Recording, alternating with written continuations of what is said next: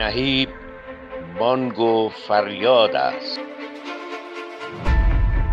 تلنگری است با کلمات و تصاویر.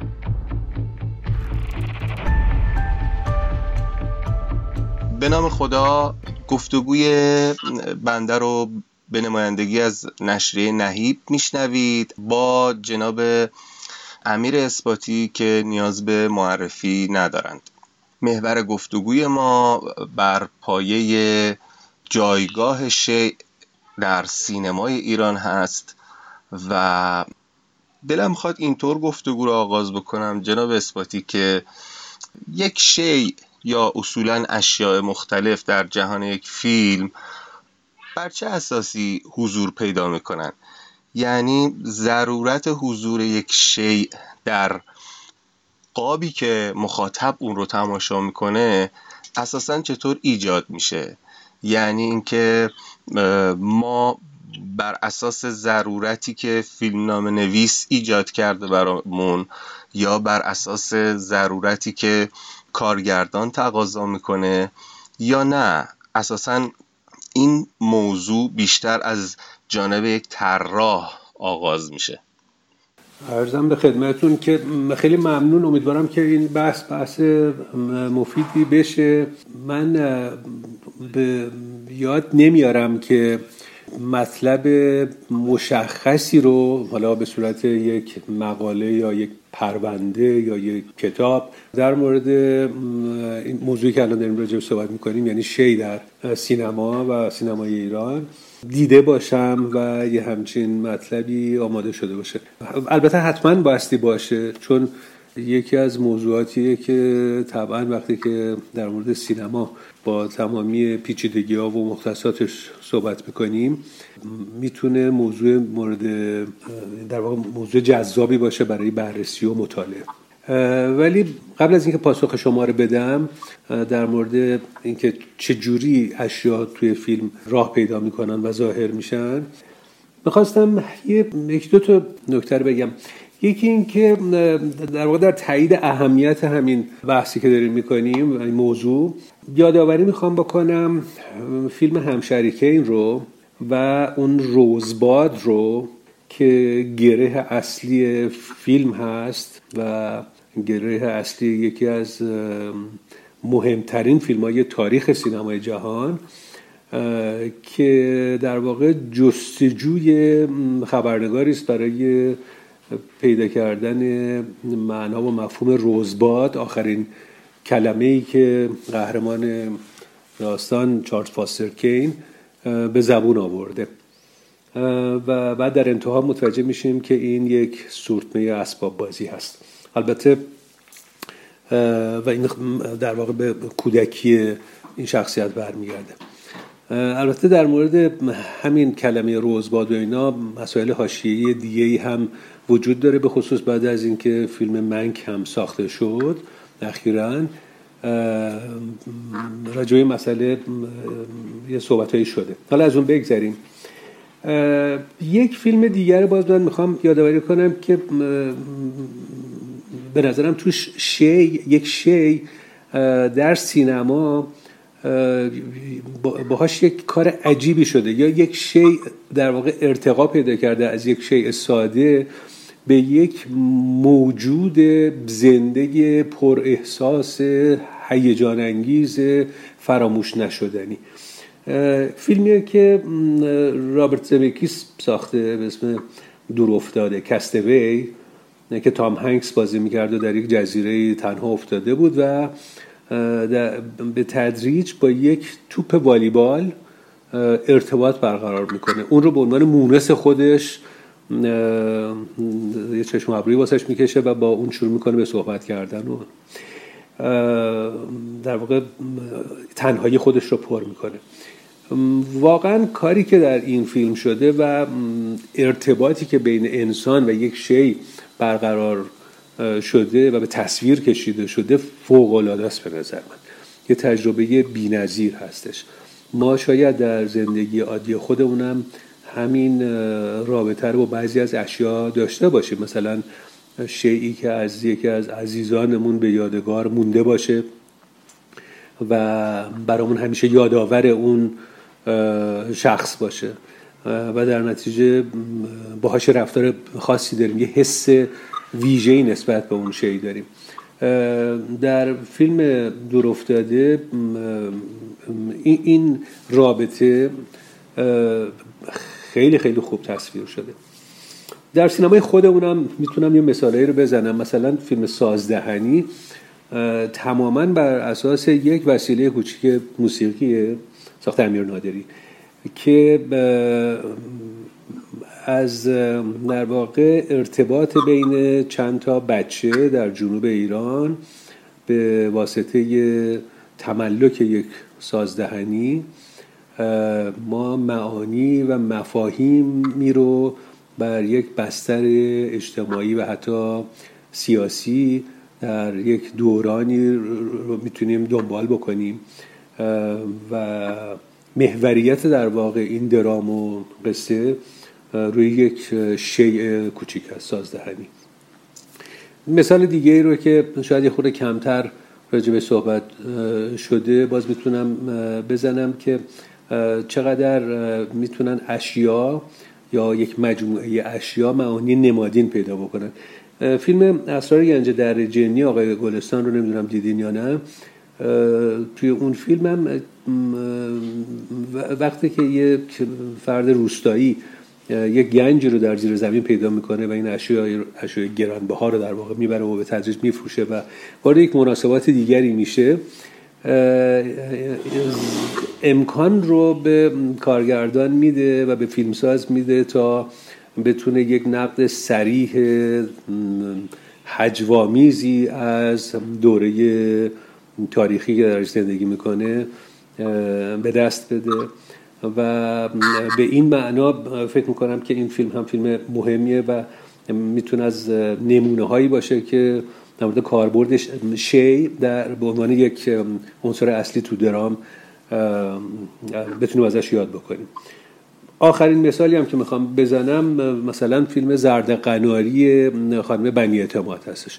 باز یه پیکان که می‌دونیم خب نقش مهمی داره. اصولا این, این ماشین به نظر من عنصر مهمی در تاریخ اجتماعی سیاسی اقتصادی و حتی فرهنگی معاصرمون هست. یعنی از سال 46 گمونم از زمانی که تولید این اتومبیل شروع شد تا همین چند سال پیش ادامه داشت.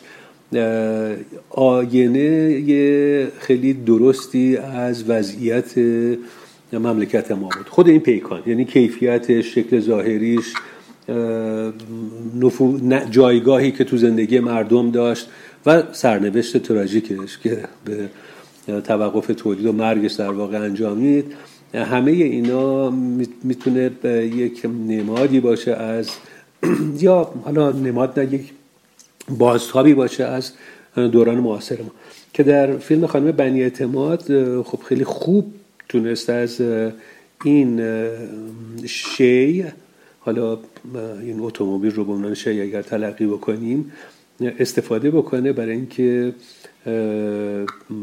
مناسبات جاری در جامعه ایرانی اون زمان زمان ساخت فیلم رو به تصویر بکشه و برای جزو فیلم های مهمه بعد از انقلاب هم هست خب، یه نکته بود. نکته دوم این که اصولا در تاریخ سینمای جهان و ایران ما با خیلی یعنی اسم خیلی از فیلم ها همشون ترکیبی است از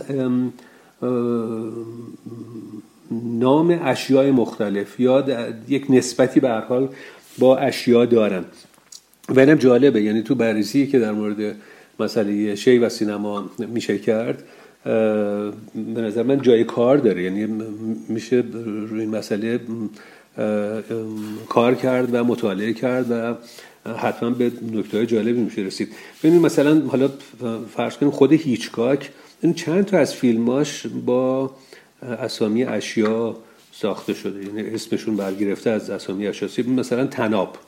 مثلا قایق نجات یا پنجره عقبی.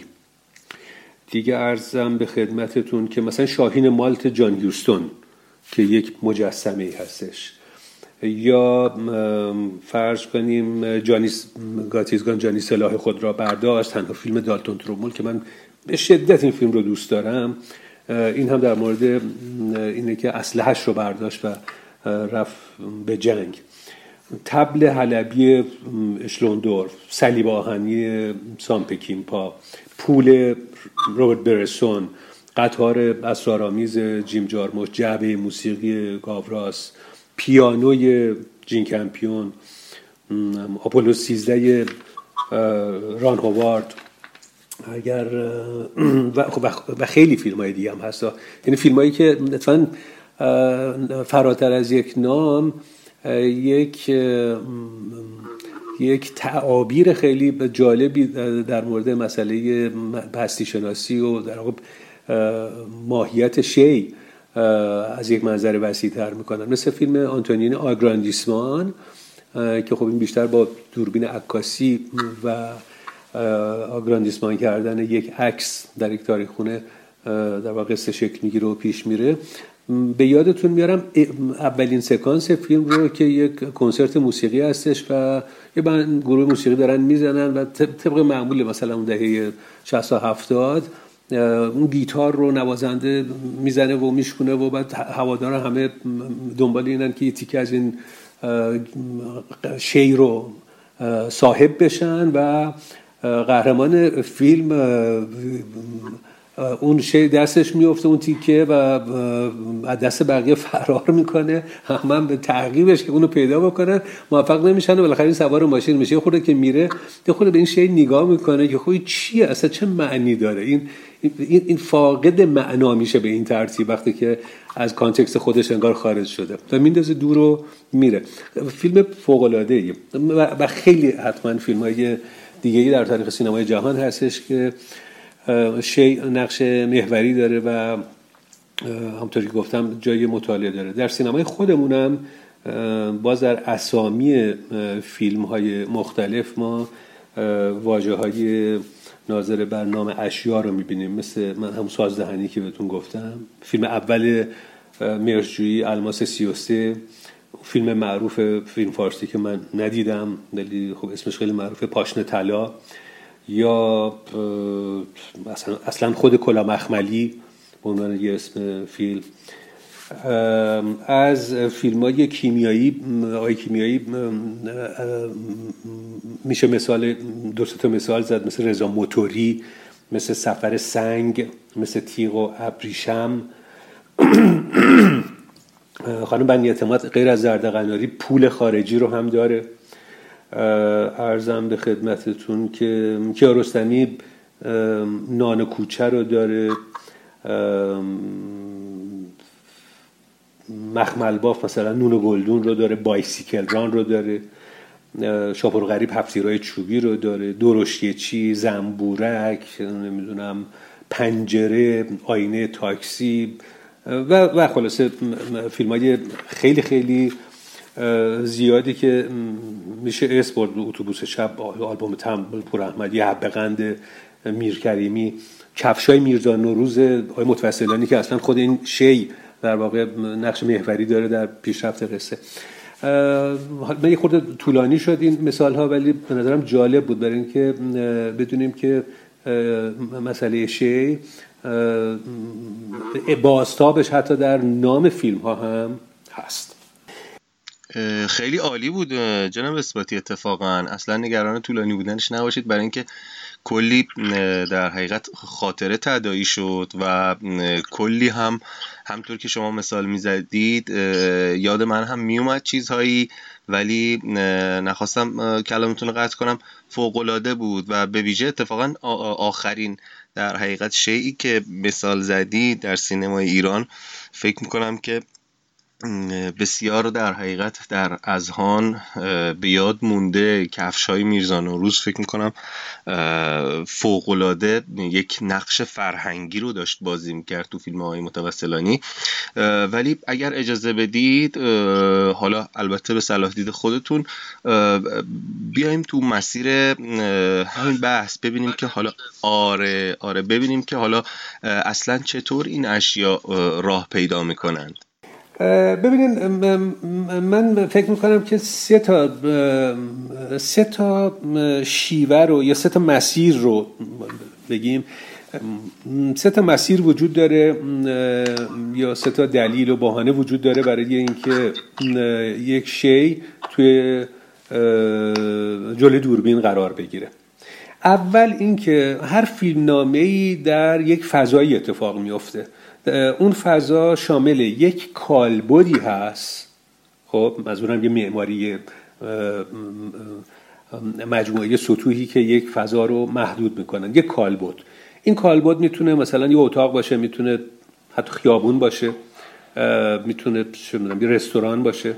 و شما همین مثال ها رو می‌تونین ادامه بدین.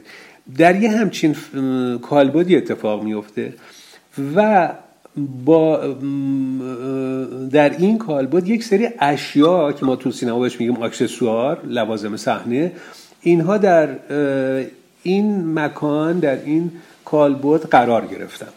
درسته؟ تقریبا همه فیلم ها به همین ترتیبن.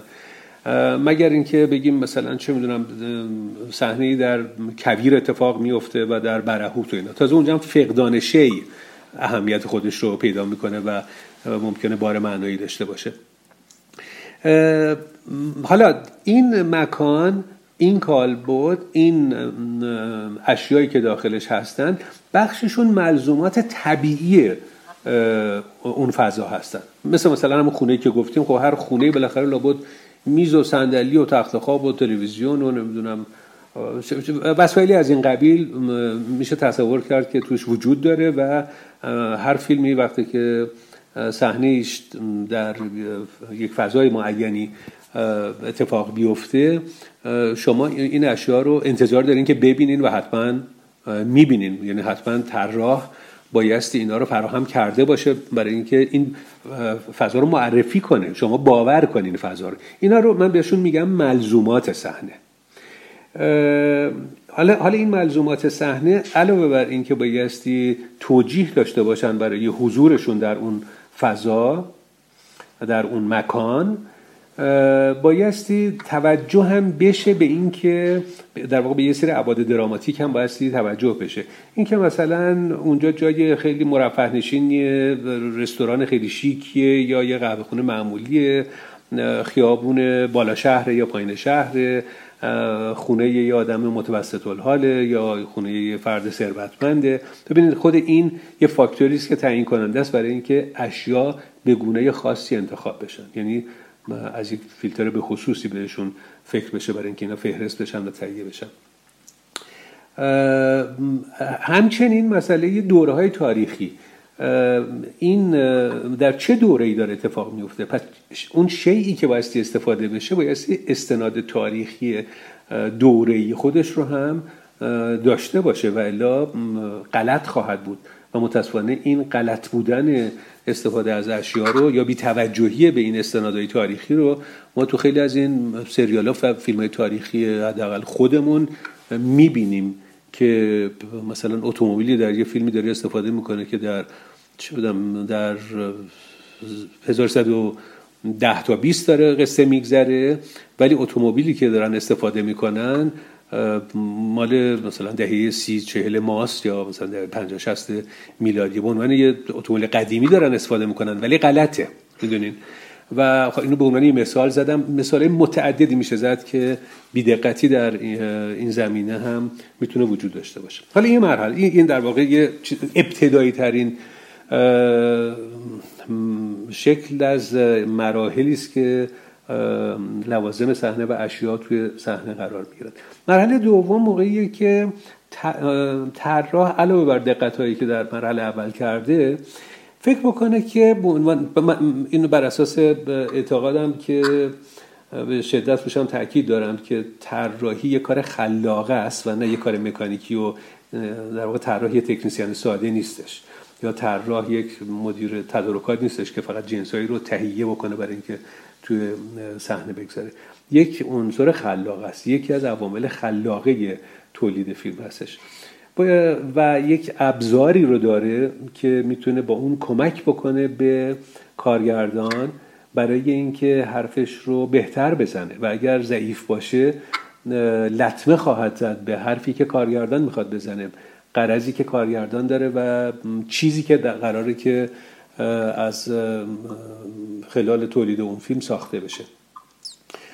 چون این مسیر رو هیچ وقت نباید بیادمون بره که هر فیلمی به این ترتیب ساخته میشه یک فیلمنامه وجود داره. کارگردان برداشت ویژه‌ای داره از اون فیلمنامه و هدف به خصوصی داره نگاه به خصوصی داره برای اینکه اون قصه رو جور به خصوصی تعریف بکنه.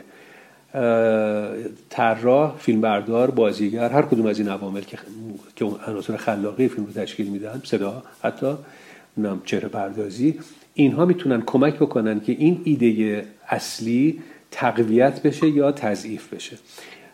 خب طراح هم این امکان رو داره. مثلا فکر کنین که تو فیلمنامه نوشته نشده اصلا که در این اتاق چه چیزهایی چه اشیایی وجود داره. ولی با تحلیلی که طراح از فیلمنامه می‌کنه ممکنه که به نظرش برسه که این شخصیت قاعدتا بایستی گرایشی داشته باشه به مدرنیته کتابخونه تحصیل کرده است به هنر مدرن علاقه منده صاحب این سلیقه است. پس بهتره یعنی درسته که از اشیایی استفاده کنیم که مصداق یه همچین فرهنگ و سلیقه است. اینطوری داره کمک می‌کنه به شخصیت پردازی کارگردان. با ایجاد محیط مناسب. می‌دونین؟ یعنی این این نقش نقش دوم و نقش جدیتریه که طراح داره و همیشه به نظر من طراحی در این مرحلهش هست که خیلی جذاب میشه و چالش برانگیزه برای طراح برای اینکه بایستی فکر بکنه تحلیل بکنه و به, نتایجی برسه به راه برسه که کاملا شخصیه و برآمده از درک و دریافت شخصی اون البته در تعامل با کارگردان و بقیه عوامل هم بایستی باشه. یک مورد دیگر رو هم به عنوان مورد آخر بگم در مورد اینکه چجوری اشیا وارد صحنه میشن. اینکه گاهی اشیا اصلا یک نقش ویژه خاصی در درام دارن در پیشبرد درام دارن. می‌دونیم مثل همون مثالی که زدم مثل روزباد اون شی اون شی اصلا یک عنصر اصلی تو درام هست. می‌دونید یا پیکان در فیلم زرد قناری یک عنصر اصلی هستش. پس شما نمی‌تونید ماشین دیگه ای رو پیدا بکنین. اون ماشین به خصوص بستی باشه و در واقع شما ناگزیر هستیم که از یک اشیاء به خصوصی استفاده بکنید اشیایی که پرسوناجا باشون کار می‌کنن. یه مثال یه الان یادم اومد فیلم فارنهای 451 تروفو که مسئله کتاب سوزی موضوع اصلی هست. در اونجا خب فیلم علمی تخیلیه. قصه ری برادبری که قصه علمی تخیلیه مال آینده است. و در نتیجه فیلمساز و طراحش بایستی اون دنیای آینده رو با امکانات موجود خودشون در چارچوب حالا محدودیت های بودجه ایشون تصویر می‌کردن. من اخیرا این فیلم رو دو مرتبه دیدم و دقت کردم چقدر جالبه که در این فیلم از تلویزیون به عنوان یک وسیله که رایج حاکمه و جایگزین کتاب شده و چقدر درست این حرفی که ری برادبری و تروفو در نیمه دهه شست یا اواخر دهه 60 زدن و ما الان نتیجهش رو داریم می‌بینیم و اون تصویر رو کاملا داریم می‌بینیم. تلویزیون همه جا حاکمه. تلویزیون همه جا هست. و چیزی که جالبه اینه که تلویزیون تختی رو که ما الان استفاده می‌کنیم اون موقع تخیل طراح تشخیص داده بود که احتمالا تلویزیون به این سمت چون موقع تلویزیون ها مبله بود حجیم بود و فضای زیادی رو اشغال می‌کرد. اما تلویزیونی که در اون فیلم هست من مطمئنم در اون زمان هنوز اختراع نشده بود این تلویزیون جدید کاملا و دقیقا شبیه همین تلویزیونی که ما الان استفاده می‌کنه در مورد مثلا تلفن نه. کار چیزایی که تخیل کرده بودن و ابزارهایی که ساخته بودن وسایلی که ساخته بودن رفتی نداره به اون چیزی که در عالم واقع اتفاق افتاد در آینده. ولی در مورد تلویزیون خب خیلی نکته جالبی بود خیلی جالب بود. اینجا اون لوازم و وسایلی هستش که ناگزیر بایستی استفاده بشه با نقش دراماتیک ویژه. و در نتیجه طراح هم بایستی در هم در همین مسیر اونها رو انتخاب بکنه و جلوی دوربین قرار بده. من فکر می‌کنم اینا مجموعه اون چیزایی که من به نظرم می‌رسه روند در واقع خلق این ایده مربوط به شی در ذهن طراح تا قرار گرفتنشون مقابل دوربین. بسیار عالی بسیار عالی. اتفاقا خب بحث به یک جای خوبی رسید. من یک یادآوری می‌کنم برای کسانی که صدای ما رو دارن میشنوند اینکه با کمک شما در حقیقت یک طراحی کردیم از جغرافیای یک بحث به بهانه جایگاه شی یا نسبت شی و سینما. و این واقعیتش اینه که مجموعه این بحث شاید یک سرآغاز باشه شاید یک تلنگرهایی باشه که می‌تونه آغاز پژوهش هایی برای سینما باشه برای هنر باشه و واقعیت اینه که در یک بحث یکی دو ساعته نمیشه به همه ابعاد ماجرا پرداخت و حتی نمیشه یک روی کرد رو یا یک موضوع خاص رو پرورش زیادی داد. بنابراین ما فقط در حقیقت از حضور محترم شما داریم استفاده می‌کنیم که با استفاده از تجربه های شما نقاط آغاز و نقطه عظیمت هایی رو برای کسانی که دوست دارن این زمینه رو و این فضای خالی رو که حقیقتا در هنر ما به هر حال موضوعات مورد پژوهش بسیار بسیار زیادند و واقعا جای خالیشون حس میشه. این کار رو انشالله ادامه بدن. اما بحث شما به جای جذابی رسید. می‌خوام عرض بکنم که گاهی وقتها حالا این حضور شیع تبدیل به یک نماد میشه. گاهی وقتها کارکردهای ویژه ای پیدا می‌کنه که دیگه نماد نیستند یعنی تکرار شدنی نیستند. و گاهی وقتها هم از فرط تکرار شدن حضور مستعملی پیدا می‌کنن. یعنی مثلا به فرض حالا شاید نمی‌دونم چقدر مثال خوبی هست از نظر شما یا نه. مثلا یک عنصری مثل پلاک به ویژه در سینمای مثلا بعد از سال 60 یعنی دهه 70 و 80 و دیگه حالا الان به ویژه حضور کلیشه ای پیدا می‌کنه. یعنی شی تبدیل به کلیشه میشه. در مقابل گاهی وقتها شی تبدیل به مثلا یک نماد میشه. یعنی باز مثلا در سینمای خودمون همون اتفاقی رو که تروفو با کتاب رقم می‌زنه در سینمای خودمون گاهی وقتها دیگه مثلا اینکه بازیگر کتابی رو در دست می‌گیره یا بازیگر پشت سرش در صحنه کتابخانه ای رو داره یک نماد میشه و بین این هاست حالا به نظر من بین این هاست که خلاقیت معنی پیدا می‌کنه و اونجایی که اشیایی که نه نمادند نه کلیشند و بلکه یک کارکرد ویژه در درام برای اون فیلم خاص پیدا می‌کنن. شما فکر می‌کنید این مراحل حضور چگونه ایجاد میشه و به ویژه اون خلاقیتی که فرمودید شما اون خلاقیت چطور می‌تونه در حقیقت این شخصیت بخشی به شیء رو ایجاد بکنه در فیلم؟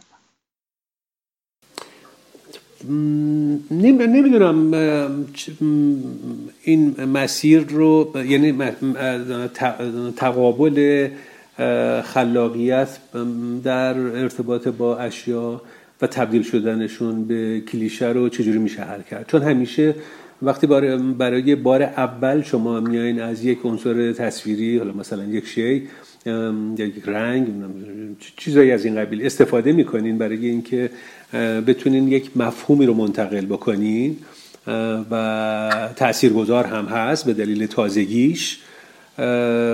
خب این امتیاز به کسی تعلق می‌گیره که اولین بار این کار رو کرده باشه. همونطور که گفتین وقتی که این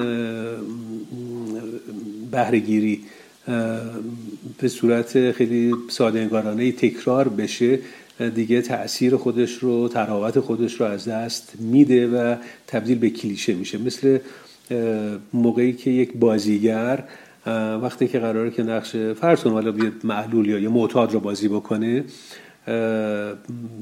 همون حرکاتی رو بکنه که یک بازیگری اولین بار با قدرت از اون حرکات از اون در واقع نوع بازیگری استفاده کرده. خب این این بایستی این تازگی رو در استفاده از عناصر مختلف داشته باشن. هر هنرمندی باید داشته باشه. فکر می‌کنم یعنی این محدود به فقط سینما و طراحی نمیشه. این رو هر هنرمندی در کار خودش بایستی بتونه رایت بکنه و چاره ای نداره جز اینکه بتونه برخورد خلاقانه ای داشته باشه برخورد نوآورانه ای داشته باشه با ابزار کاری خودش. یادش بخیر آقای وزیری موقعی که من دانشگاه هنرهای زیبا بودم. یک سالی هم رشته هنرهای تجسمی تحصیل می‌کردم. بعد رفتم معماری. یک واحدی باشون داشتیم. عنوانش حالا یادم نیست ولی به حال همین بحث ویژوال دیزاین بود و آفرینش هنری. در واقع تمرین های مربوط به خلاقیت و آفرینش هنری بود. و ما رو وادار می‌کردن که به شکلهای مختلف یعنی تمرین خیلی جالبی بودش که به شکلهای مختلف ما رو وادار می‌کردن که این زمینه خلاقیت رو در خودمون کشف کنیم و پرورش بدیم یا در واقع محک بزنیم ببینیم که اصلا داریم یا نداریم. یعنی وقتی مثلا به اون می‌گفتن که برین با پنج تا شیء بی ربط از اطراف جمع بکنین و باهاش سعی کنین که به یک اثر هنری یا به یک کار فرمال خوب برسین. خب بعضیا ذهنشون کاملا بسته بود. اصلا نمیفهمیدن چی رو باید انتخاب کنن.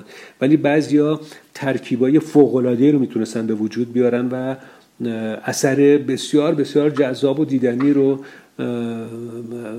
در واقع خلق بکنن به عنوان تمرین کلاسی.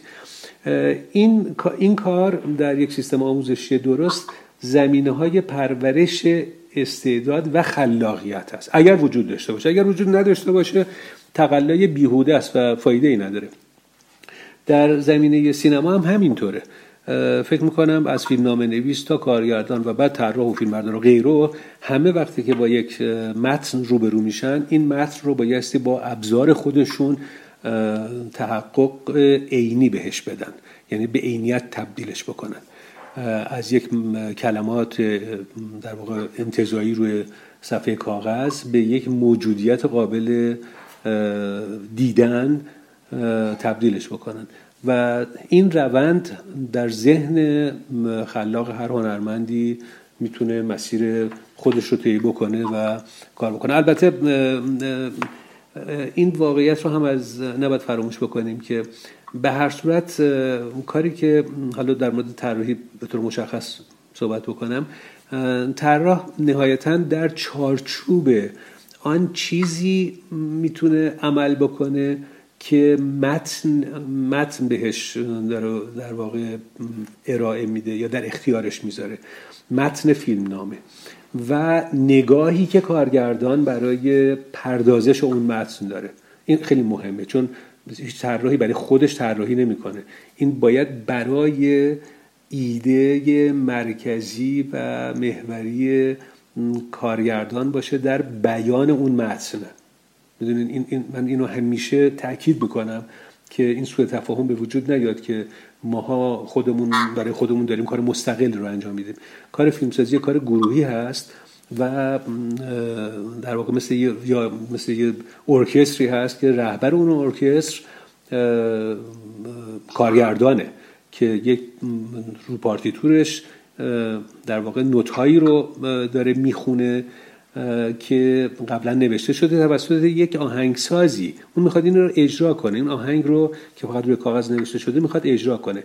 حالا همه بایستی به نحوی ساز بزنن و با یک ریتم هم هم نوایی در واقع این قطعه رو بزنن به رهبری اون کارگردان که حاصل کار در واقع یک نوای گوشنواز بشه. در سینما هم همینطور در چه یه مقدار این محدودیت وجود داره که شما در اون چارچوب بایستی عمل بکنید اما در همون چارچوب شما می‌تونید خلاقیت خودتون رو داشته باشین. حالا من یه مثال همینطوری. براتون بگم در مورد یک تلاش ناموفقی که کردم در فیلم سرزمین خورشید. اینو که دو جای دیگه هم مثالش رو زدم یعنی همیشه حسرتش رو دارم که چرا این اتفاق نیفتاد تو فیلم سرزمین خورشید در صحنه ای که این گروهی که گرفتار شور جنگ شدن و در حال فرار از مثلا شهر خرمشهر هستن شامل یه دکتر و یه زن یک دختر مددکار و چند تا فرد عادی دیگه. و البته یک رابطه حسی هم در طول فیلم بین این دکتر که خسرو شکیبایی نقشش بازی می‌کرد و اون دختر که نقشش رو خانم سجادی بازی می‌کردن ایجاد میشه. من به نظرم رسید در زمانی که اینا دارن از شهر فرار می‌کنن در حالی که همه جا داره ویران میشه خمپاره می‌خوره تانکا دارن میان و وسط این شلوغی اگر ما یک از جلوی یک مغازه لباس عروسی فروشی رد بشیم که تو ویترین شکل لباس عروسی آتیش گرفته خب یه تصویر خیلی شاعرانه تاثیرگذاری رو می‌تونه به وجود بیاره که در متن خیلی حسا رو بتونه منتقل بکنه. بدونین یعنی اصلا این تقابل این ویرانی و این خشونت با اون چیزی که نماد پیوند زندگی و زیبایی مثلا یک لباس سفید عروسی هست که بعدا حالا همین رابطه رو در واقع همین مسئله رو در رابطه بین این دو تا شخصیت هم می‌بینیم. این می‌تونه کار بکنه. توی فیلم نامه خب اصلا اشاره به این چیزا نشده. فقط عبور این از خیابونا ذکر شده. درسته؟ ولی من وقتی قراره که اون خیابونا رو انتخاب بکنم خیلی فاکتورها رو بسی در نظر بگیرم. از جمله اینکه خب این جلوی مغازه رد میشه جلوی بقالی هم می‌تونن رد اصلا از جلوی مغازه رد نشن. ولی اگر خواستن رد بشن خب هر جور مغازه رو میشه تصور کرد. من کدوم انتخاب کنم؟ انتخابای ماست که می‌تونه بیانگر در واقع خلاقیت ما در برخورد با موضوع باشه. ما متاسفانه البته این صحنه رو به دلیل شاید خیلی سختی که پیش اومد نتونستیم اجرا بکنیم. مقدماتش هم فراهم کردیم ولی در فیلم این صحنه وجود نداره و این حسرت همیشه برای من مونده. چون فکر می‌کردم که به عنوان طراح اونجا دارم کار خلاقی انجام میدم. چقدر عالی. من می‌خوام ازتون اجازه بگیرم و یه نه مخالفت فقط یک در حقیقت جنبه دیگر یا یک رویکرد دیگری در فیلمسازی رو هم طرح بکنم. این رو تو پرانتز و زود برمیگردیم به مسیر بحثمون. فیلمسازی که حالا در حقیقت بهش سینمای مستقل میگن سینمای آلترناتیو میگن سینمای آماتور غیر حرفه‌ای یا اینها میگن توی این سینما جناب اسباتی گویی دیگه طراح خود کارگردان میشه یا حتی اگر دو نفر باشن یا به نوعی طراح فیلم رو آغاز می‌کنه یا کارگردان حتما در حقیقت یکی از انواع فیلمسازی در این مدل اینطوره که حتما باید اون طراحی رو بدونه. مثلا من فقط در حقیقت مثال می‌زنم حتما شما تجربه های جذابتری دارید در این زمینه. به فرض جناب کیارستمی مرحوم کیارستمی روحشون شاد. خب کاری که می‌کردن به ویژه در دو دهه آخر فیلمسازیشون اینطور بود که گویی در حقیقت اساسا فیلمنامه یا جهان فیلمشون رو بر اساس اون معماری اون لوکیشن اون عناصری که در صحنه بود گویی می ساختن شما نظرتون راجع به این مدل از فیلمسازی چیه و چقدر باید در حقیقت معتقدید که فیلمساز با دونستن طراحی گاهی اوقات می‌تونه جهان فیلم بسازه برای ما؟ خب اگر درست متوجه شده باشم شما به در واقع نقش و جایگاه تعیین کننده تر کارگردان هایی از این نوع سینما دارین اشاره می‌کنین دیگه. درسته؟ همینطوره. و اینکه خب تکلیف طراح در کنار این نوع کارگردان های معلف و با حضور خیلی خیلی تعیین کننده تر در تولید فیلم چه جایگاهی پیدا می‌کنه. دقیقا. اشارم در حقیقت اینکه گفتم یه کمی متفاوت از بحث شماست که اون در حقیقت اصل سینما رو در حقیقت شما توضیح دادید. چیزی که سینمای حرفه‌ای به دنبالشه و نقشی که طراح اونجا در اون چارچوب. من بیشتر قصدم این بود که اون چارچوبه رو یه کمی در حقیقت قلقلکش بدم و بگم که گاهی وقتها شاید اون در حقیقت طراح دیگه به اون چارچوبه وفادار نیست یا در حقیقت خودشه که داره چارچوب می‌سازه برای فیلم. طراح این کاره می‌کنه؟ تو سینمایی که به فرض مثالش رو از آقای کیارستمی زدیم حالا درسته که طراح چون اتفاقا برعکس ها در مورد آقای کیارستمی کاملا برعکسه طراح چقدر حضور داره در کاراشون. این سوالیه که من یه بار ازشون شخصا پرسیدم. آها. چرا آقای کیارستمی معمولا از همکاری طراح استفاده نمی‌کنن؟ منظورم همین بود. منظورم همین خب. که اونجا دیگه خودش طراح میشه در خیلی. حالا حالا پس خیلی جالب شد این چیزی که گفتین چون فقط در مورد آقای کیارستمی نیستش در مورد اسقر فرهادی هم هست.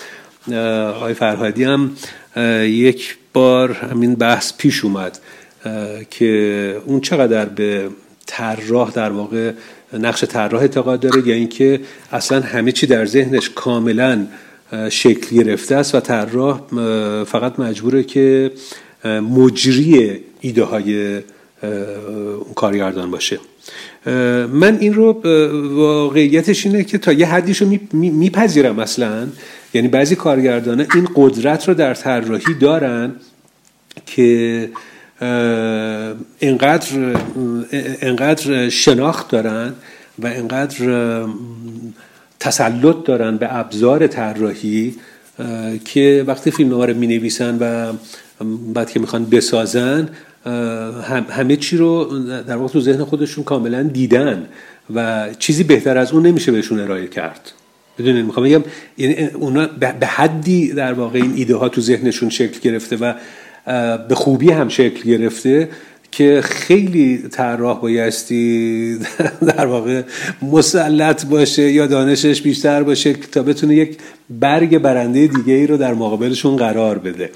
در تاریخ سینمای جهان کوروساوا اینطوری بود. کوروساوا الان طرح زیادی از کوروساوا مونده که صحنه فیلمش رو شخصیتاش رو خودش نقاشی می‌کرده. و در موزه سینما هم چهار تا از اینا رو به آقای کیارستمی هدیه داده بود و یکیشون در موزه سینما قرار داره الان. طرحهایی که برای فیلم رن کشیده بود کروساوا. یا فلینی خیلی از صحنه های فیلمش رو شخصیتاش و اینا رو خودش طراحی می‌کرد. یعنی اینا گرچه با طراحی خوبی هم کار می‌کردن ولی اون طراحها یه جوری در واقع اجرا کننده بیشتر اجرا کننده در واقع ایده های طراحی خود کارگردان بودند و از نظر من ایرادی نداره برای اینکه این کارگردانی است که نشانی غلط نمیده. پیشنهاد نادرست نمی‌کنه. بهترین پیشنهاد رو داره. پس در نتیجه بهتره که همون اجرا بشه. این فکر می‌کنم در مورد آقای بیزایی هم صادق هست آقای بیزایی هم این تسلط رو در زمینه طراحی و در زمینه فیلمبرداری هم دارن. من می‌دونم که با فیلمبرداری که کار می‌کردن آقای بیزایی خودشون معمولا قاب رو میبستند لنز رو تعیین می‌کردن حرکت دوربین رو تمرین می‌کردن و بعد این رو در اختیار فیلم بردار میذاشتن که بر حال حالا کار فنیشون رو انجام بدن. خب اینا کارگردانایی که به صورت استثنایی در واقع این ویژگی رو دارن. همه اینطور نیستن. در حال مثالی که شما زدین آقای کیارستمی ما در یک جلسه ای که در مورد کارهای ایشون بیشتر جنبه گرافیکی صحبت می کردیم من اتفاقا همین سوال رو ازشون کردم که شما چرا از طراح استفاده نمی کنین بیشتر مجری و اینا می‌بره سر کارش. گفتش که برای که من نمی‌دونستم. اولا شیوه کارش اینجوریه که میگه خب من همه چی تو ذهنم هستش و توی صحنه تصمیم می‌گیرم و اینا. پس خیلی انرژی نمی‌خواست صرف این بکنه که حالا این رو به کسی دیگه منتقل بکنه و بعد ببینه نتیجه چه میشه و اینا. این گرفتاری رو آقای فرهادی هم داشت. اما به دلیل مناسبات پرفه‌ای در فرانسه برای فیلم گذشته فکر می‌کنم خب از طراح بستی استفاده می‌کردن در فیلمی هم که در اسپانیا ساختن از طراح استفاده کردن و از نتیجه کارم راضی بودن. آقای کیارستمی به طور مشخص فیلم مثل یک عاشق رو که در ژاپن ساختن در ژاپن ساختن در اون مکالمه برای من این توضیح رو دادن که در پایان فیلم خب اینجا ساختمون نیمه تمامی رو در اختیارشون گذاشته بودن که اون خونه در واقع اون استاد دانشگاه رو واحد آپارتمانیش رو آماده کنند. و یک طراح هم این وظیفه رو به عهده گرفته بود که اون آپارتمان رو درست بکنه. خب چون طبعا آقای کیارستمی شناختی نسبت به اون لوازم صحنه و در اون چیزایی که تو خونه استاد ژاپنی باستی باشه نداشتن. کسی که این وظیفه رو به عهده گرفت به قدر نقل می‌کنم از خود آقای کیارستمی به قدری با ظرافت و دقت این کار رو انجام داده بود که برای آقای کیارستمی غیر قابل تصور بود. میزان دقت و وسواسی که اون طراح به خرج داده بود برای انتخاب تک تک این اشیا. یعنی حتی حدس این رو زده بود و فکر کرده بود بهش که این استاد دانشگاه با این روحیه چجور قهوه‌ای دوست داره و این قهوه رو از چه برندی مال کجا بایستی تهیه بکنن بیارن و اون گوشه بذارن. می‌دونین؟ کتابی رو که مثلا بایستی یک جایی استاد دانشگاه باز می‌کرد و تیکه رو میخون اصل کتاب رو پیدا کرده بود اون سفر رو پیدا کرده بود و همون رو علامت گذاشته بود. همون جا رو علامت گذاشته بود. یعنی این میزان از دقت و وسواس برای آقای کیارستمی خب غیر قابل تصور بود. جوری که می‌گفت من می‌خواستم فیلم رو تقدیم کنم به این شخصی که طراحی فیلمم رو کرده بود. به دلیل این نقش ویژه خب اینو حالا باز موردی خاصی از که آقای کیارستمی که اینقدر به هر حال می‌دونه و در ذهنش همه چی کاملا شکل گرفته است باز هم در مقابل یک طراح خوب می‌تونه فکر بکنه که از این همکاری بهره مند بشه. اما در مورد سینمای مستقل یه فاکتورهای اقتصادی هم هست که خیلی وقتا به دلیل صرف جویی کارگردان ناچار میشه خیلی از وظایف رو خودش به دوش بگیره و به عهده بگیره و پیش ببره. شاید این که باعث میشه که نتونه از حضور یک طراح حرفه‌ای مثلا استفاده کنه. اگرم بخواد از طراح بی تجربه و کم تجربه استفاده بکنه. خب شاید خیلی انگیزه و رغبتی نداشته باشه. این اینا می‌تونه تاثیر بگذاره. به حال اینا موارد استثنایی. من چیزی که داشتم صحبت می‌کردم در مورد روال متعارف کار هست. همینطور فوق بود. خیلی دلم می‌خواد که در حقیقت وارد فضایی بشیم که شخصا بهش علاقه مندم ولی بهتره که یه کمی پرهیز بکنیم و برگردیم سر مسیر اصلی بحثمون. من در حقیقت دلم می‌خواد که در ادامه بریم به این سمت که خب حالا یکی از عناصر اصلی و یا در حقیقت تعیین کننده در این نحوه ظهور و بروز شیء در سینما مسئله بسیار بسیار بسیار گسترده فرهنگه که البته نکات خیلی بیشماری رو شامل میشه. اما بیش از هر چیز دلم می‌خواد که بدونم آیا اساسا موافقید که فرهنگ ها و در حقیقت بیشتر منظورم از فرهنگ ها فرهنگ مختلفه یا اختلاف فرهنگیه. که نوع پردازش شی در سینما رو نوعی که در حقیقت شی می‌تونه حضور داشته باشه در قاب سینما رو تعیین می‌کنن. من چون جنابالی در حقیقت مثال های بسیار جذابی می‌زنید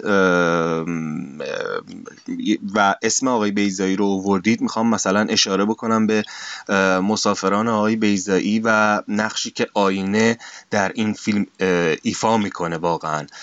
در درام اصلا ایفا می‌کنه آیا و حالا نمی‌خوام اصلا چون در ادامه می‌خوایم برسیم از سینمای مرحوم حاتمی هم صحبت بکنیم. خب مرحوم حاتمی دیگه اون فکر کنم به یک نوع دیگری از فرهنگ مثلا از فرهنگ ایرانی در فیلم هاشون و نوع ظهور شی استفاده می‌کردن. اما آیا اساسا خود شما معتقدید؟ و اون وقت اگر معتقد باشید به این نقش فرهنگ به نظرم میاد که گویی پس معتقد باید باشیم که طراح بسیار بسیار مطالعه و تجربه های عمیق تری باید داشته باشه برای اینکه جهان ویژه تری رو در سینما بسازه. ببین الان این واجهی که استفاده میشه دهکده جهانی و نزدیک شدن و همسان شدن فرهنگ های مختلف خب نکته ای هستش که مارشال مکلوان دهه ها قبل پیش بینی کرده بود راجش بحث کرده بود و واقعا هم جهان به همین سمت رفت. به دلیل مسئله ارتباطات امکان ارتباطات وسیع و سریع جهان یک جوری داره شبیه همیشه. فرهنگ های مختلف دارن در هم ادغام میشن و هویت های فرهنگی یه جور داره کمرنگ میشه. این یک واقعیت البته. اما به هر صورت بین فرهنگ های مختلف تفاوت وجود داره که در سینما هم خودش رو نشون میده. حالا مشخصا اگر نمی‌خوام بگم که لزوما در مورد شی دارم صحبت می‌کنم. در مورد مجموعه مناسباتی که اشوان بخشی از اون هستن صحبت می‌کنم. ببینین الان در یک فیلم آمریکایی وقتی که یه خانواده دور هم جمع شدن و دارن غذا می‌خورن خب اینا خیلی طبیعیه که دور میسندلی نشستن و با کارد و چنگال هم دارن غذا می‌خورن. درسته؟ این طبیعی ترین شکلیه که از فرهنگ غذا خوردن یک خانواده آمریکایی یا یک فرد آمریکایی ما می‌تونیم تو ذهنمون داشته باشیم یا یا حتی اروپایی. اما وقتی شما یه فیلم ژاپنی رو نگاه می‌کنین باز ژاپنی الان رو نمیگم ما چند دهه قبلتر که تفاوت‌های فرهنگی آشکارتر بود. اونجا دیگه تاتامی هستش و نشستن دوزانو روی زمین و استفاده از وسیله دیگری برای به جای قاشق چنگال برای خوردن غذا. شما حالا همین رو بیان مقایسه بکنین با فیلم مهمان مامان مثلا مال آقای مرجویی که سفره میندازن و اصلا تدارک یک شامی رو می‌بینن و بعد نهایتا یک سفره میندازن دور همدیگه میشینن به غذا خوردن.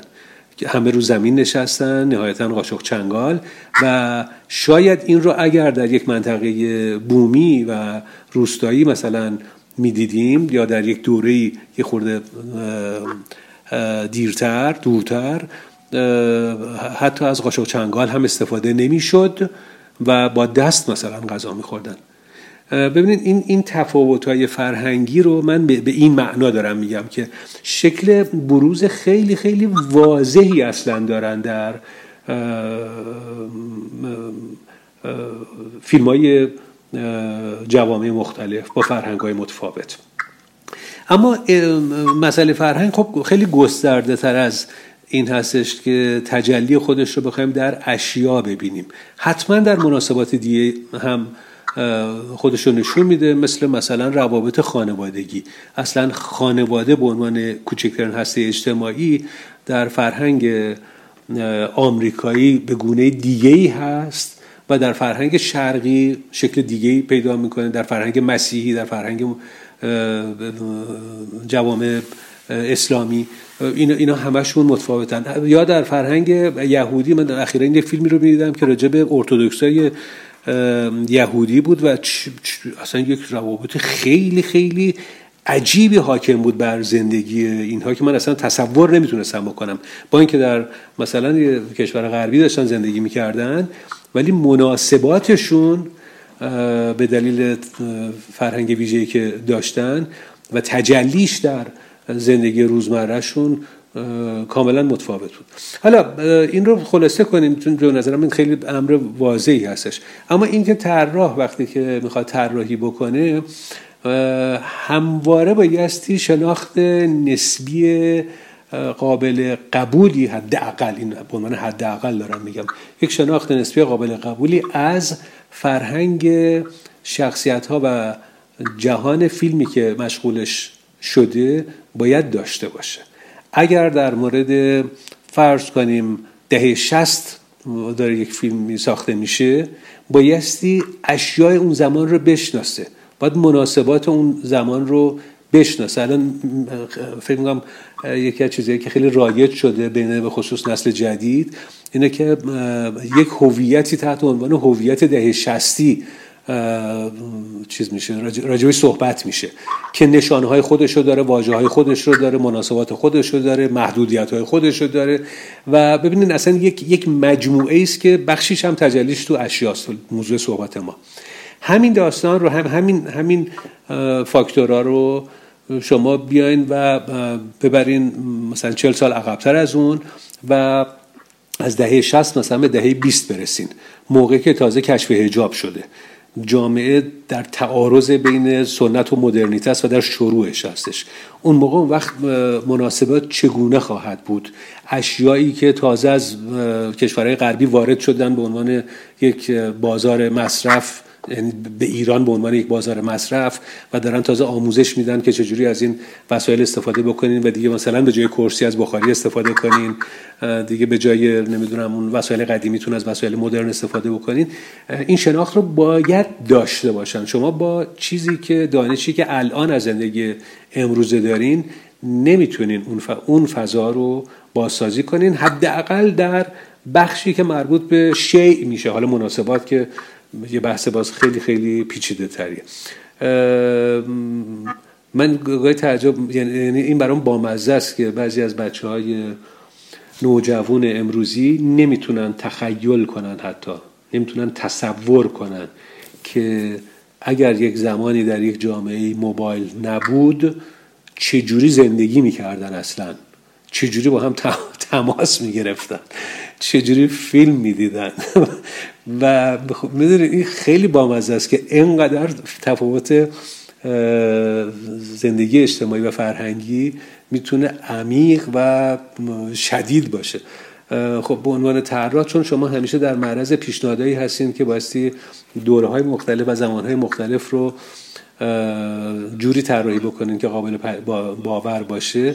نه تنها بایستی چند دهه اخیر رو خوب بشناسین بایستی چند صده اخیر رو هم و حتی تا یکی دو هزار سال گذشته رو هم در مناطق مختلف با تفاوتهایی که به لحاظ تفاوتهای قومی ما در کشور ما با وجود به حال اقوام مختلف داره اونها رو هم باید یک شناخت نسبی ازشون داشته باشین تا, تا کارتون رو درست انجام بدیم.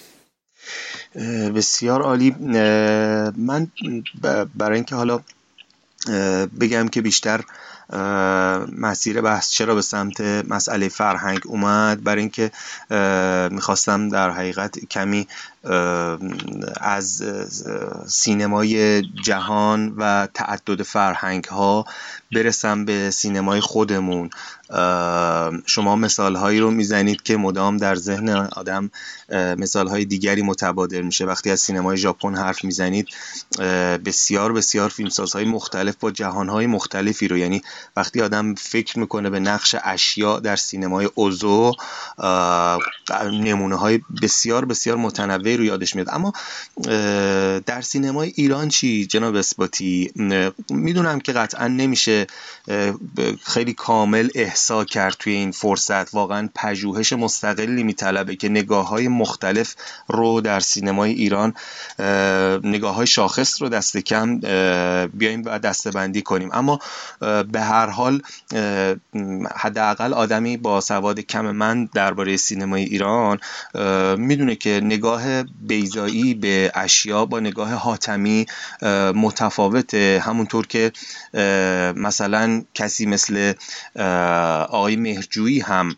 نوع دیگری نگاه می‌کنه. آقای سینایی همینطور نگاه متفاوتی و البته خب مثلا نگاه مخمل باف به نوعی حالا شاید از اوایل دهه 80 به قبل رو هم داریم. مثلا در شما نون و گلدونش رو مثال زدید. من فیلم سکوتش رو که شاید در حقیقت در تاجیکستان ساخته بود یادم میاد و نقشی که ساز در این فیلم ایفا می‌کرد یا حالا بخوایم مثال بزنیم از فیلم های آقای حاتمی که بسیار بسیار اشیا نقش دکوراتیو جذابی دارند. یا حتی بین اینها حالا یاد آقای تقوایی هم واقعا میافتادم و نوع نگاه خاص ایشون. ولی در بین این نگاه های ویژه که اسم بردیم بعضی وقت هم اتفاق های جذابی داریم. یعنی من مثلا یکی از فیلم هایی که خودم شخصا دوست دارم نمی‌دونم شما نظرتون راجبش چیه؟ فیلمی که آقای جبلی ساخته به خواب سفید نمی‌دونم یادتون میاد یا نه؟ آره. من همین الان چون یادم افتاد یه سرچ کوچولی کردم دیدم که ظاهرا آقای تحماس هم براشون طراحی صحنه رو انجام دادن. یعنی و خب اونجا هم همون لباس عروس خیلی نقش عجیب و غریبی ایفا می‌کنه.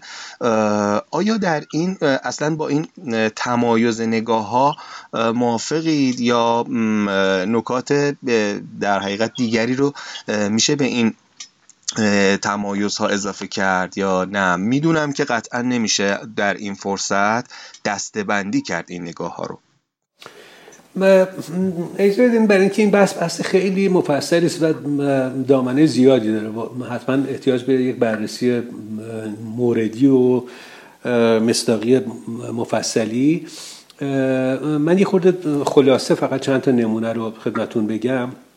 با این مقدمه که از نظر من ما مثلا می‌تونیم فیلمسازا رو یا هنرمندا رو به دو دسته تقسیم کنیم. یه دسته کسانی که صاحب یک نگاه ویژه‌ای هستند و صاحب یک جهانبینی در واقع کاملا تعریف شده و قابل شناسایی و مشخص و منسجمی هستند و کسانی که نه واجد این شرط نیستند اما تکنیسیان های بدی هم نیستن و بالاخره یک آثاری رو تولید می‌کنن عرضه می‌کنن و گاهی هم با استقبال هم روبرو میشه و این استقبال زیاد هم ناظر بر ارزش های کیفی اون کار واقعا نیستش. می‌تونه دلیل دیگه داشته باشه. اینجاست که وقتی در مورد آقای بیزایی صحبت می‌کنیم آقای حاتمی آقای مرجویی نمی‌دونم حتی آقای کیمیایی می‌خوام اضافه بکنم به این مجموعه و فرهادی و حتی حمید جبلی حتی حمید جبلی در همون یکی دوتا فیلم فیلمی که ساخته و متاسفانه ادامه پیدا نکرد. اینها هر کدوم جهان خودشون رو دارن و در این جهان هستش که کار خودشون رو خلق می‌کنن. و به همین دلیل از یک انسجام ساختاری و یک هویت قابل شناسایی برخوردار هستند حالا مثال خدمتون بگم. شما اشاره کردین به فیلم مسافران. در فیلم مسافران یکی از عناصر خیلی خیلی اصلی درام اون آینه است دیگه. آینه اجدادی که نسل به نسل داره منتقل میشه و در عروسی بستی استفاده بشه. به یادتون میارم که در فیلم رگبار همین آینه رو ما می‌بینیم. در فیلم رگبار هم در اون سکانسه اول که ورود آقای حکمتی به محله است ما هم آینه شمدونا رو می‌بینیم و اون آینه بزرگ رو داره می‌بینیم.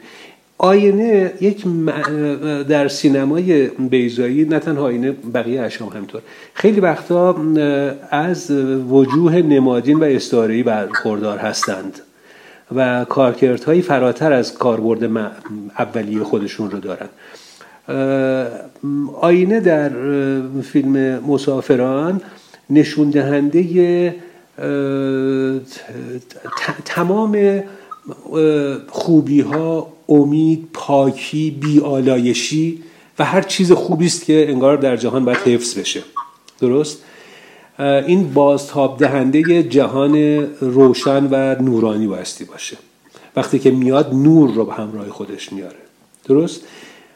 این معنا رو شما در فیلم مسافران به خوبی می‌تونین ببینین و بسیار هم زیبا به تصویر کشیده شده. وقتی در اون صحنه آخر خانم هما روستا آینه رو در دست داره و وارد مجلس میشه. حالا همین آینه رو بذارید من مقایسه بکنم با آینه ای که در دست آقای کیارستمی در فیلم های مختلفش یک معنی دیگه پیدا می‌کنه. شما تو فیلم گزارش صحنه رو دارین که شخصیت اصلی اسمشون رو فراموش کردم جلوی آینه داره مسواک می‌زنه. در باد ما را خواهد برد بهزاد دورانی جلوی آینه داره ریشش رو می‌زنه. در کپی برابر اصل جونیت بینوش جلوی آینه داره ماتیک می‌زنه. همیشه آینه رو که ما نمی‌بینیم مقابل کاراکتر می‌گذاره. برای اینکه کاراکتر به ما مستقیم تو چشم ما نگاه بکنه. برای اینکه یادآوری بکنه که این چیزی که من الان به جای دوربین قرار گرفتم این یک دروغه. ما داریم یک فیلم می‌سازیم. چون می‌دونیم که این اتفاق نمی‌تونه بیفته در آینه و مقابل ما. همون کاری که با ابزارهای دیگه می‌کنه کیارستمی. مثلا با دوربین عکاسی در فیلم مسافران. با دوربینی که فیلم نداره و عکس می‌گیره و داره در واقع جور کلاهبرداری می‌کنه. یعنی فریبی که سینما داره میده اعتقادی که کیارستمی داره به اینکه سینما یک یک حقیقت نیست ابزاری است برای اینکه ما جهان خودمون رو بسازیم و نگاه خودمون رو به دیگری منتقل بکنیم. وارد گفتگو با دیگری بشیم از با استفاده از این ابزار. اما مرتب داره تاکید می‌کنه برای اینکه آگاهی ما رو به چالش بکشه و جلوگیری بکنه از غرق شدن ما در چیزی که واقعیت نیست. به قول گدار دروغی است در 24 تا دروغ در یک ثانیه است. باز باز همین مثال کاری که با دوربین می‌کنه تو زیر درختان زیتون هم کیارستمی می‌کنه. ببینید الان یعنی یک شی توسط دو تا فیلمساز به دلیل دو تا جهان بینی کاملا متفاوت دو تا معنی پیدا می‌کنه که قابل فهمه و جذابم هست. یعنی استفاده خلاقانه ای از یک شی داره توسط دو تا فیلمساز میشه. در مورد آقای حاتمی آقای حاتمی یه جور شیفتگی به این اشیاء قدیمی رو داره برای اینکه گمان می‌کنم اونم اون هم داره یک جوری به ما یادآوری می‌کنه که من واقعیت گذشته رو دارم به شما نشون نمیدم. من حسرتخوار واقعیت ذهنی زیبای از دست رفته هستم. اون لزوما واقعیت نیست. به همین دلیل کاملا کاری که می‌کنه صحنه که میچینه شکل نمایشی داره نه رئالیستی و حتی تا یک جایی فکر می‌کنم اون اواخر برای اینکه این ایده رو کاملا بتونه منتقل کنه تو فیلم دلشدگان میوه هم رنگ کرده بود. مثلا گلابی ها رو نمی‌دونم آبی رنگ کرده بود. برای اینکه بگه اصلا ماجرا ماجرای واقعی نیستش. این یک روایت این یک تصویر زیباست این یک تابلوی ذهنی زیباست که من دارم از گذشته ترسیم می‌کنم. و شما به این ظاهر کاری نداشته باشین. به روح زیبایی از دست رفته و توجه بکنید حالا باز اگر به همین ارتباط اشیا بپردازیم مثلا آقای مهرجویی در فیلم های اوایلشون فیلم های اخیرشون رو آخرین فیلماشون رو چند فیلم آخرشون رو متاسفانه ندیدم.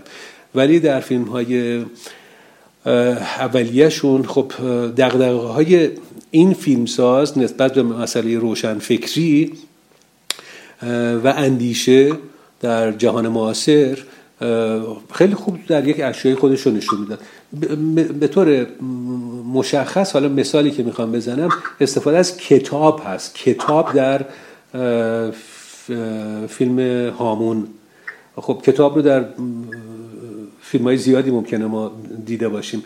ولی در این فیلم کاری که با مسئله کتاب و نوشتن می‌کنه خیلی داستان پیچیده حساس و با وسواسی هست که شاید اطلاع داشته باشین همایون سیریزی خیلی کنجکاو این مسئله شد و کار کرد روی این داستان و خیلی خیلی بررسی جذابی کرده برای اینکه نشون بده چه کتابایی استفاده شده این کتابا از کجا اومده چه ارتباطی بین این کتابا هست و به حال در متن فیلم چه جایگاهی دارن. در متن فیلم ارتباط و نسبت اونا رو با متن فیلم هم بررسی کرده از طریق یک شی در واقع یک واحد شیعی به اسم کتاب در فیلم مهرجوی خب این من خیلی جذابه. خیلی یعنی برای شناخت در واقع جهان فیلم های مهرجوی در یک دوره ای همین این می‌تونه بهانه بسیار بسیار خوبی باشه. همچنان که در مورد کیمیایی شما چاقو رو به عنوان یک عنصر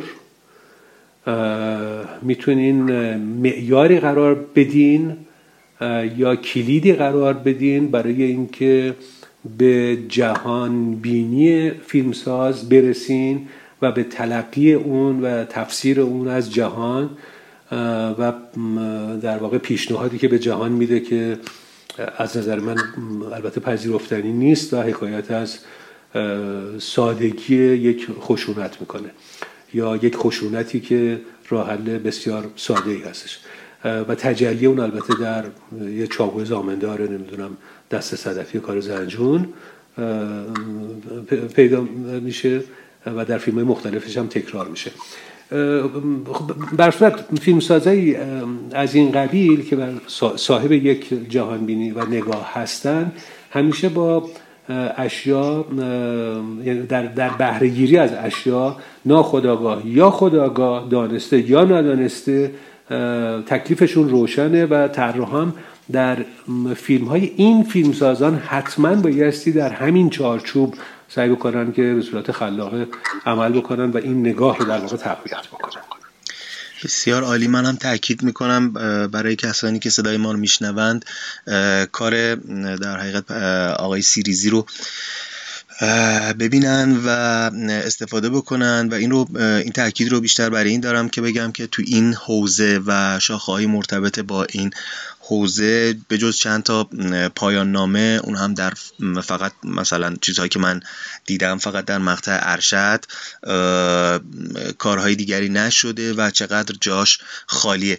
آقای اسپاتی برسیم به خود جناب اسپاتی و کارهایی که من الان پیش رو دارم و مطمئنم البته اینها خب به هر حال چیزهایی رو از قلم افتاده یا و ممکنه که خیلی بیشتر از اینها باشه. تعداد کارهایی که شما انجام دادید و تنوع اینها رو وقتی نگاه می‌کنم البته به نوعی کتمان نکنم که بسیار بسیار در حقیقت تو تمام این فیلم ها یکیشون هست که خیلی خیلی شاید نمی‌دونم به خاطر خاطر انگیز بودنش یا هرچی متفاوت شاید باشه برای شخص من با بقیه و اون فیلم تلسم هست. ولی خب تعدد و تنوع این تجربه های جنابالی قطعا حرفای زیادی برای ما خواهد داشت. شما مثلا من چیزی که دارم می‌بینم تاریخ اسلام رو هم مثل مسافر ری طراحی کردید به نوعی در سینما و خب تاریخ معاصر مثل تاریخ دفاع مقدس رو که خب داشتید. همین سرزمین خورشید و دوئل و اینها رو یا حتی فیلم درخشان کشتی آنجلیکا و کار بینظیر شما تو اون فیلم. و البته فیلم های بسیار بسیار امروزی با نگاه رئال و نگاهی غیر از در حقیقت رئال که کار شهرام عزیز مثلا ماهی و گربه یکی از اونها باشه. این تنوع نگاه و این تجربه های در حقیقت متفاوت جنابالی از نظر خودتون در کاری که انجام دادید باز هم برگردیم به نسبت در حقیقت نسبت به اشیاء به ویژه. برای شما آیا تفاوتی هم داشتند؟ یا نه. یعنی به هر حال آیا می شود گفت که اشیا اشیا اند؟ گاهی مجبوریم اینها رو مثلا در تاریخ معاصر جستجو کنیم و تاریخ مندیشون برای ما اهمیت داره و گاهی هم نه تاریخ مندیشون اهمیت نداره. اما به هر حال یک نوع رویکرد ثابت وجود داره. یا نه در این تجربه های متفاوت انواع متفاوتی از رویکرد هم حضور داشتند. ببین اول یه نکته روشن بکنم که معمولا کسانی که در سینما کار می‌کنن معمولا قرار نیستش که محدود به یک نوع از کار باشن. یعنی شما حتی هوارد هاکس رو هم به عنوان یه فیلمساز کلاسیک هالیوود وقتی فیلماشو نگاه می‌کنین هم فیلم روز داره هم وسترن داره هم فیلم راجب مصر باستان هم فکر می‌کنم راجب فرعون هم ساخته. یعنی اینکه نبایستی فکر بکنیم که فیلمسازا قطعا بایستی فیلم هاشون از یک ژانر و مربوط به یک دوره تاریخی باشه. کسانی هم که طراحی می‌کنن به طبع همین نظر ممکنه که گاهی در یک فیلم معاصر طراحی بکنن گاهی برای کودکان یک فیلم فانتزی گاهی یک فیلم علمی تخیلی راجع به آینده دور که هنوز نیومده. یا یک دوره تاریخی مربوط به 1500 سال قبل. این, این, این طبیعیه و به نظر من مشکل خاصی رو هم به وجود نمیاره. هرچند که بعضی از فیلمسازا و بعضی از طراحا ترجیحشون اینه که تمرکز خودشون رو بیشتر رو یک دوره ای که شاید شناخت بیشتری دارن یا علاقه بیشتری نسبت به اون دوره دارن بگذارن و کارهای پراکنده نکنن. خب یه بخشش هم البته برمیگرده به پیشنهادهایی که با آدم میشه و جذابیت هایی که ممکنه پشت هر کدوم از این پیشنهادها وجود داشته باشه. مثلا چه می‌دونم موضوعی که خیلی به نظر تو مهم میاد و خیلی لازمه که الان گفته بشه. و حالا قصهش ولی مثلا مال 500 سال قبل اما خوبه که این قصه ساخته بشه خوبه که این فیلم حتما ساخته بشه. پس خودم رو دارم میگم من انگیزه پیدا می‌کنم که مشارکت داشته باشم در این کار فرهنگی. و در نتیجه بایستی همپای قبول این پیشنهاد مجهز بشم به اطلاعات و دانشی که بتونم از پس اون کار بر بیام. حالا جدا از این مسئله اصولا طراحا یه جوری مثل معمارا هستن. معمارا هم باید یه دانش عمومی رو راجع به همه زمینه ها داشته باشن تا اگر لازم شد یه واحد مسکونی رو طراحی کنن اگر لازم شد یک ورزشگاه رو طراحی بکنن برای ساخته شدن یا مثلا یک بیمارستان یا یک اداره. می‌دونین یعنی هر کدوم از اینا مختصات خودشون رو داره و اطلاعات پایه‌ای هر کدوم از اینا متفاوته و بستی توسط اون معمار شناخته بشه. در سینما هم همینطور. ما علاوه بر دانش عمومی که بایستی از نظر من در مورد تاریخ داشته باشیم به طور کلی و به خاطر اینکه داریم با درام سر و کار داریم بایستی نمایش و درام رو بشناسیم و انسان رو بشناسیم پس بایستی روانشناسی رو هم بدونیم و روانشناسی اجتماع رو بشناسیم روانشناسی اجتماعی رو بدونیم. همه, همه اینا به شدت لازم هست برای اینکه یک طراح بتونه انتخاب درستی در لباس در فضاسازی بکنه. اگر فاقد این شناخت باشه کارش کمون کلیشه ای میشه که راجبش صحبت کردیم. یعنی تکرار یک سری در واقع مظاهر و جلوه های ابتدایی و معمولی. ولی اگر مثلا روانشناسی اجتماعی رو بدونه شاید وقتی در یک دوره یک دوره قصه فیلم در یک دوره بحرانی داره میگذره به لحاظ سیاسی اجتماعی بهتر می‌تونه اون فضا رو تصویر بکنه. چون می‌دونه در یک شرایط بحران اجتماعی روانشناسی اجتماعی چجوری تجلی پیدا می‌کنه. در رفتار افراد با اشیا با پیرامون خودشون در شکل دادن به فضای اطراف خودشون. اینو حالا به عنوان جمله معترضه بگذاریم کنار. در مورد اون بحثای فنی تر مثل همین لوازم صحنه و اشیا. بله شناخت بایستی کاملا دقیق باشه. من اضافه بکنم به فیلم مسافر ری. من در فیلم روز واقعم دور اولی که قرار بود ساخته بشه طراحیش به عهده من بود ولی بعد از یه مدت فیلم برداری متوقف شد. و بعد از یک سال که دو مرتبه شروع شد من انگیزه نداشتم برای اینکه همکاری رو ادامه بدم. ولی خب برای قبلش یک پیش تولید خیلی طولانی چند ماهه داشتیم و کار کرده بودم و در اون زمان بود که اولین بار به دلیل اون فیلم من مطالعاتی رو در مورد دوره در واقع صدر اسلام داشتم. چیزی که جالبه اینه که واسهتون بگم که ما با از یک در واقع یک شیوه ها و روش تحقیقاتی درستی بستی استفاده کنیم تا به نتایج مورد نظر برسیم. مثلا اینکه من بایستی می‌دونستم که اون زمان اگر دو تا گروه دارن دو تا قبیله عرب دارن با هم میجنگن چجوری اینا تشخیص میدن که دشمن نیست و مثلا هم قبیله خودشون هست در اون شرایط آشفتگی مثلا زمان جنگ؟ از چه امکانی استفاده می‌کردن؟ این یونیفرمای نظامی ما اون زمان چه معنی داشت؟ چه شکلی تجلی داشت؟ چه شکلی خودشونشون می‌داد؟ این یه نمونه. تو طراحی لباس به کمک می‌کرد که بعد متوجه رنگ سربندهای مختلف شدم که علامت شناسایی قبیله ها بود. یا تحقیق کردم و مثلا کتابی رو به دست آوردم که تکنولوژی ساخت ساخت اشیاء مختلف معماری و نجاری آهنگری چیزهای مختلف. در طول تاریخ گذشته ما این تکنولوژی چجوری پیشرفت کرد؟ در هر دوره چه شیوه هایی متداول بوده؟ مثلا تهیه پارچه در زمانهای مختلف در چه مرحله از پیشرفت خودشون بوده؟ رنگامیزیشون در چه مرحله از پیشرفت خودشون بوده؟ تا در اون دوره بدونم که اساسا چه جور پارچه با چه رنگامیزی رو می‌تونستن استفاده کنن؟ چه جور دوختی رو می‌تونستن استفاده بکنن؟ آهنگری چقدر پیشرفته بوده؟ چقدر اینا می‌تونستن در واقع از قالبگیری استفاده کنن؟ چجوری آهن رو شکل بدن؟ اسلحه رو چجوری بایستی بسازن؟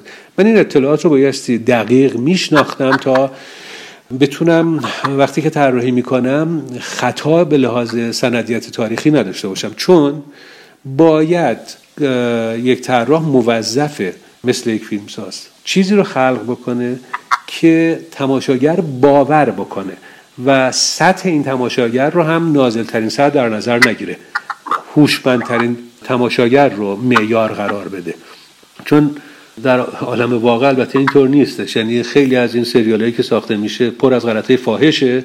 ولی چون مردم شناختی ندارن اصلا حساسیتی ندارن نسبت به این نادرستی ها فقط یه عده معدودی ممکنه که متوجه بشن مثل همون مثالی که در مورد اتومبیل ها زدم که بدون خب این که غلطه ولی خب هیچ کسی اعتراضی نداره و در نتیجه این شلختگی و این بی, بی توجهی حاکم هست و همینطوری هم خب فیلم ساخته میشه کسی هم مشکلی باهاش نداره. اما من معیارم اون نیستش. نه من به نظرم می‌رسه که هیچگاه نبایستی کسی بیاد و فکر بکنه که در کار شما یک خطای تاریخی وجود داره و به لحاظ سندیت تاریخی این خطاست. من خودم مرتکب این خطاها شدم و خوشحال شدم از اینکه بعدا به هم یادآوری کردن. برای اینکه به حال همه ما در محدوده دانشی که داریم یا میزانی از دانش که داریم عمل می‌کنیم. بایستی این دانش خودمون رو هی بیشتر بکنیم مرتب افزایش بدیم تا خطای کمتری داشته باشیم. در فیلم های معاصر هم باز همین دقت وجود بستی داشته باشه. برای فیلم های تخیلی هم مثل مثلا فیلم هجوم که با شهرام مکری کار کردیم بازم بایستی همین مسئله رو در نظر داشته باشیم. در مورد فیلم هجوم مثال بزنم ما اونجا یه ورزشگاهی بود با یه بازیایی که مثلا با هم دیگه می‌کردن. اما اون بازی رو نمی‌خواستیم. یا من پیشنهاد کردم بازی چیز نباشه حتی فوتبال و بسکتبال و اینا نباشه. اون هم یه رمز و رازی داشته باشه. یعنی با کمک در واقع نوع بازی ما یه مقدار این فضای تخیلی رو تقویت بکنیم. در یک بازی اختراع کردم. یه بازی طراحی کردم. یه سری ابزار بازی رو با ابتدایی ترین وسایل طراحی کردم و به شهرام و بچه هم خلاص صحبت کردیم که اینجوری انگار اینا بازی می‌کنن. قوانین این بازی اینطوری هستش. پس از این ابزار این شکلی باید استفاده بشه.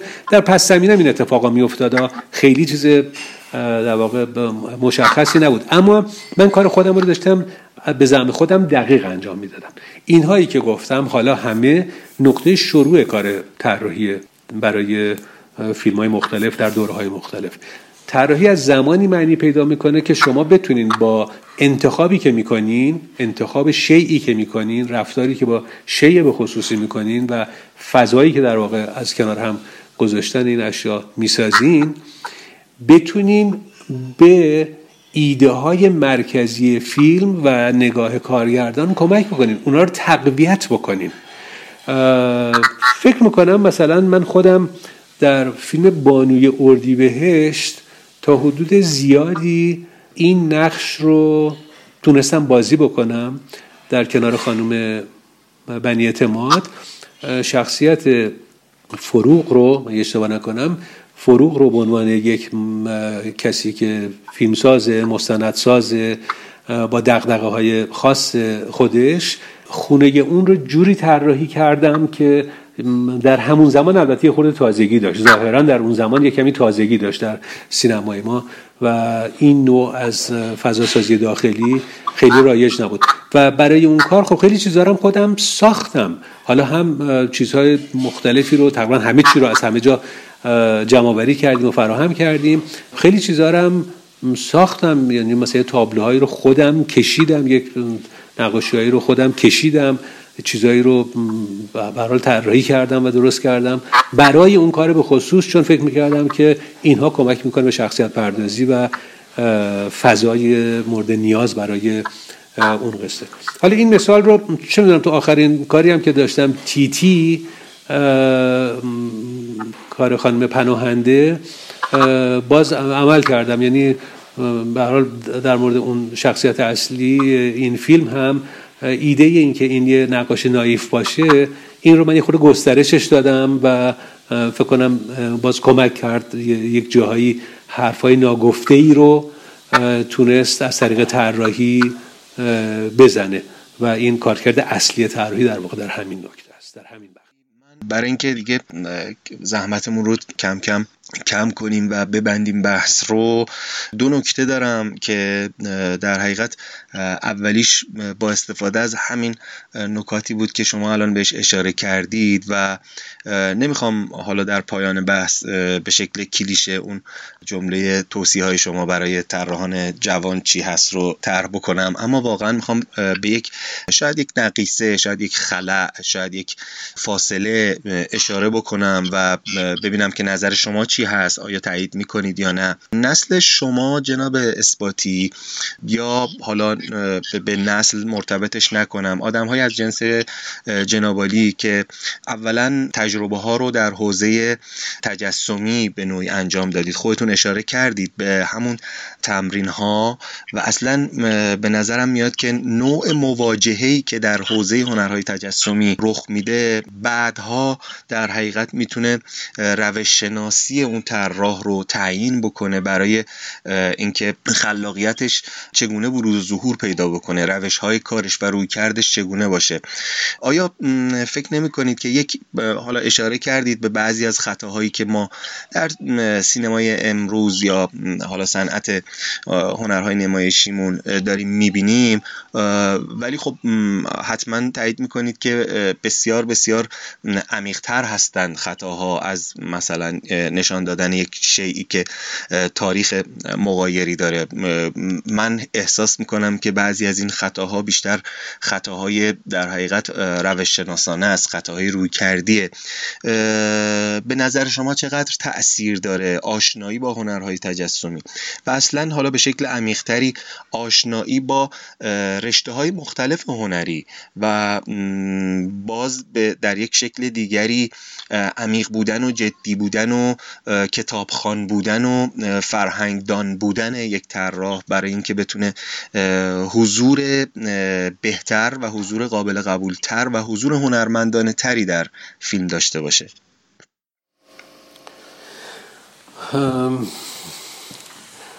ولی این صحبت شما یه آسیب شناسی یعنی شروع یک بحثی است در مورد یک آسیب شناسی خیلی خیلی بزرگ برای جامعه ما. نه فقط طراحا خیلی از هنرمندا و خیلی از اخشار مختلف این جامعه. یعنی من خجالت می‌کشم وقتی که می‌بینم که تیراژ بعضی کتابا زیر 500 تاست. بدونین یعنی فکر کنین ما قبل از انقلاب تیراژ کمتر از 2000 تا نداشتیم با اون جمعیت.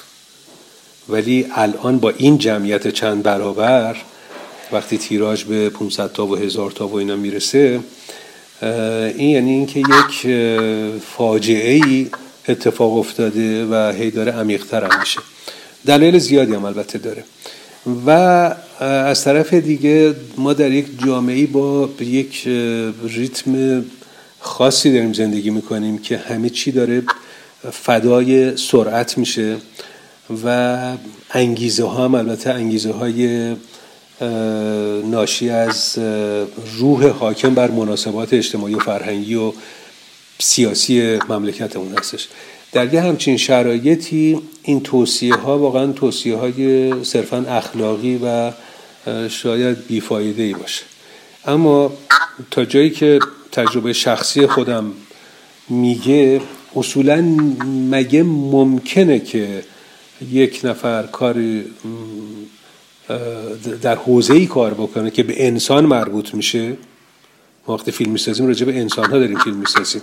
مخاطب اونم انسانه. به انسان مربوط بشه و کسی که از اجزای تولید و خلق این اثر هست این شناخت رو به اندازه کافی نداشته باشه. به نظر من امکان پذیر نیست. اگر هم میشه حاصلش چیز قابل قبولی حتما نخواهد بود. ممکنه جذابیت های ظاهری داشته باشه ولی به سرعت فراموش میشه. اگر قرار بشه که کار موندگاری بشه اگر کاری درست قرار که انجام بشه این بایستی برایند مطالعه شناخت آگاهی و علاوه بر اون عرق ریزان روح برای خلاقیت باشه. در نتیجه بایستی وقت گذاشت جدی گرفت کارو. سرهمبندی نبایستی کرد. بایستی از خجالت کار بر اومد و خیلی وقتا ما از خجالت کاری که می‌کنیم به قول معروف بر نمیاییم فقط کاری رو انجام میدیم و ازش می‌گذاریم نه منم موافقم با شما. بایستی کتاب خونده بشه باید مطالعه بشه بایستی فیلم دیده بشه. فیلم دیدن هم منظورم این نیستش که ما بره سرگرمی بشیم یه سریال هایی رو ببینیم که فقط وقتمون رو پر می‌کنن. نه باید مستند هم باید ببینیم باید تجربیات رو که فیلمسازان کوتاه دارن هم بایستی ببینیم باید اخبار رو هم دنبال بکنیم باید بدونیم در چه جهانی داریم زندگی می‌کنیم. بایستی بدونیم که تغییر تحولات هنری در جامعه خودمون چجوری پیش میره. باید نمایشگاه بریم بایستی کتاب هنری رو بخریم و با دقت ببینیم. باید از هر فرصتی در هر سفری که داریم استفاده کنیم که به موزه ها بریم به اماکن تاریخی بریم شناختمون نسبت به اون مکان ها و تاریخشون و خاطراتشون بیشتر بشه. به حال اینا پایان ناپذیره. من خودم همیشه این احساس رو دارم که من وقت کم دارم برای اینکه کتاب بخونم. من وقت کم دارم برای اینکه برم همه جای ایران رو بگردم. عنوان کشور خودم. خیلی جاهاشو هنوز فرصت نکردم که برم ببینم. خیلی از اقوام و هموطنهای خودم رو از نزدیک زندگیشون رو ندیدم و من کی دیگه فرصت دارم که این کار بکنم؟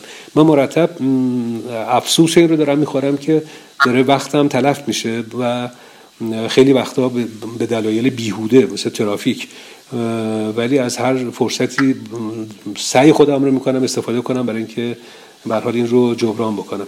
من هر وقت سر صحنه بیکار باشم یه کتاب دستم و اون فرصت رو سعی می‌کنم استفاده کنم برای کتاب خوندن. به همه دستیارام هم این توصیه رو می‌کنم و اصلا این پرفورمنس هم فکر می‌کنم تاثیرگذار هست برای اینکه اگر اسمشو پرفورمنس بذاریم تأثیر گذار هست برای بعضی از همکارانم که اونا فکر می‌کنن که به جای اینکه حوصلهشون سر بره از بیکاری خب می‌تونن کتاب بخونن. البته الان یک آلترناتیو دیگه به جاش اومده که بسیار مخربه و کارش هم نمیشه کرد اونم فضای مجازیه.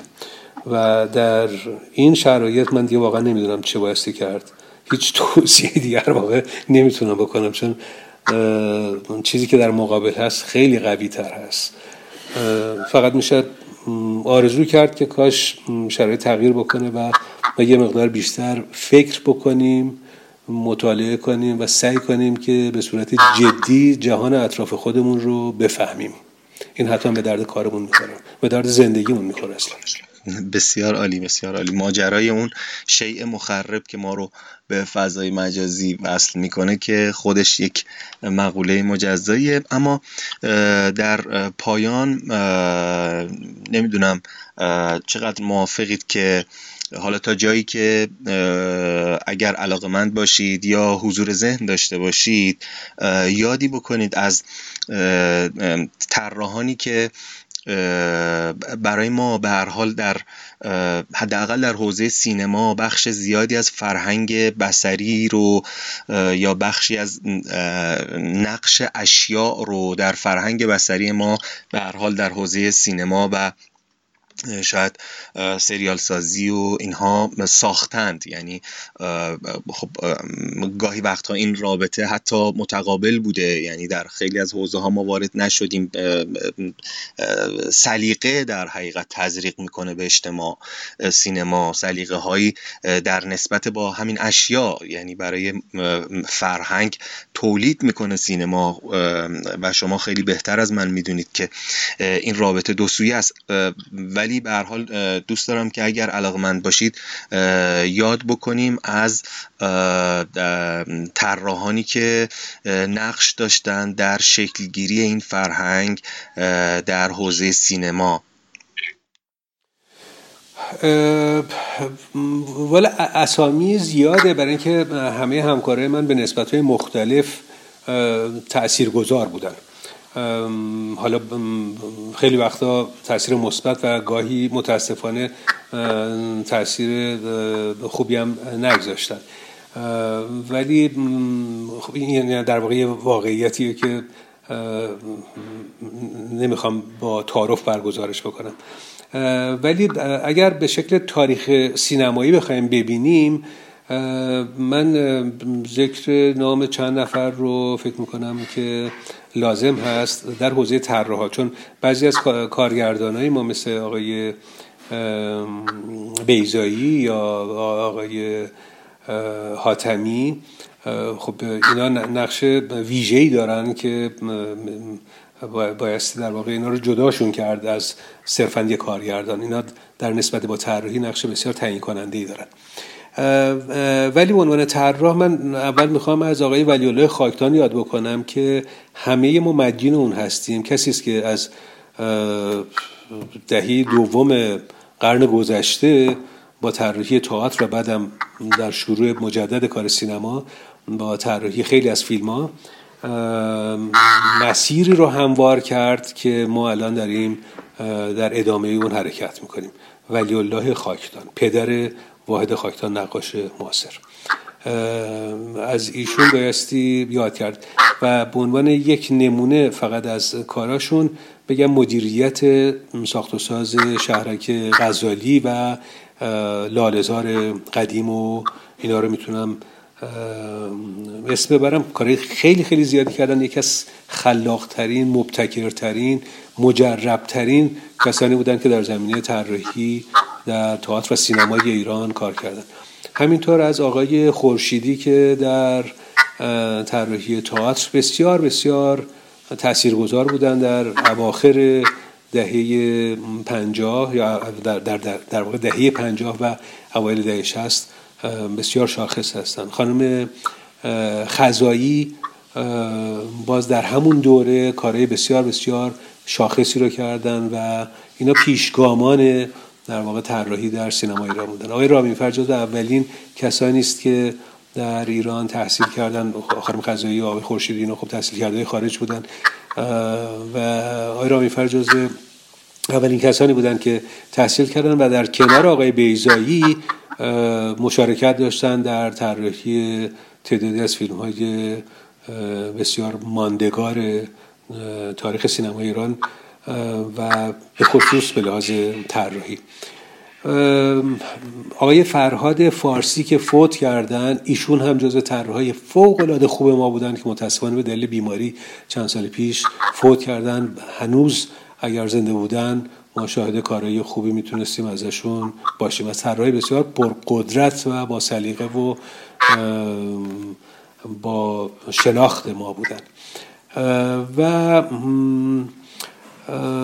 خب افراد دیگه هم هستن که من الان حالا حضور ذهن ندارم یا فکر می‌کنم که فهرست خیلی طولانی میشه. فقط به عنوان آخرین نفر از محسن شاه ابراهیمی می‌خوام یاد بکنم که نقش بسیار مهمی داره در طراحی چند تا سریال تاریخی و ارتقای در واقع این سطح کار طراحی به دلایل فنی مختلف. یعنی هم سریال مختار هم مشارکتی که در طراحی فیلم محمد کار آقای مجیدی داشت. الان هم که کار آقای میر باغری سلمان فارسی رو دارن کار می‌کنن و من تا جایی که اطلاع دارم و شاهد بودم پروژه بسیار بزرگی رو دارن پیش می‌برن. کار آقای شاه ابراهیمی کار بسیار دشواری هست ولی ایشون دارن در ارتقای استانداردهای طراحی به لحاظ فنی در سینمای ایران واقعا جان فشانی می‌کنن. چون می‌دونم کار خیلی تحمل این شرایط و دشواری ها خیلی سخته ولی ایشون در این زمینه خیلی دارن زحمت می‌کشن و امیدوارم که نتایجش رو همکاران من بتونن ازش بهرهمند بشن. جناب اثباتی نکته ای هست که شما دوست داشته باشید اضافه کنید یا خیر؟ نه من فکر می‌کنم که بحثی که ما امروز کردیم مالی خوردم طولانی شد شاید به خاطر پرحرفی من ولی حتما می‌تونه شروعی باشه برای بررسی دوستان علاقمند در مورد نقش اشیا در سینما هم سینمای جهان هم سینمای ایران. چون بحث خیلی خیلی جذابیه و من هم که یه مقدار بهش فکر می‌کردم میدم چقدر جای کار داره. و همطور که شما گفتین یک خلایی هم در این زمینه وجود داره. یعنی موضوع خوبی است. امیدوارم که دوستان ادامه بدن و این بحث رو بتونن کامل تر کنن. سپاسگزارم. قدردانی می‌کنم از زحمات شما و بسیار بسیار ممنونم که به ما فرصت دادید و امیدوارم که سالهای سال زنده و پاینده و سلامت و شاد باشید و همواره کارهای درخشان کنید. جناب اسپاتی. قربان شما خیلی ممنون. حالا امیدوارم که این متن اگر به صورت مکتوب قرار که آماده بشه ویرایش نهاییش رو هم انجام بدیم. حتما حتما با نظر شما تایید و ویرایش خواهد شد.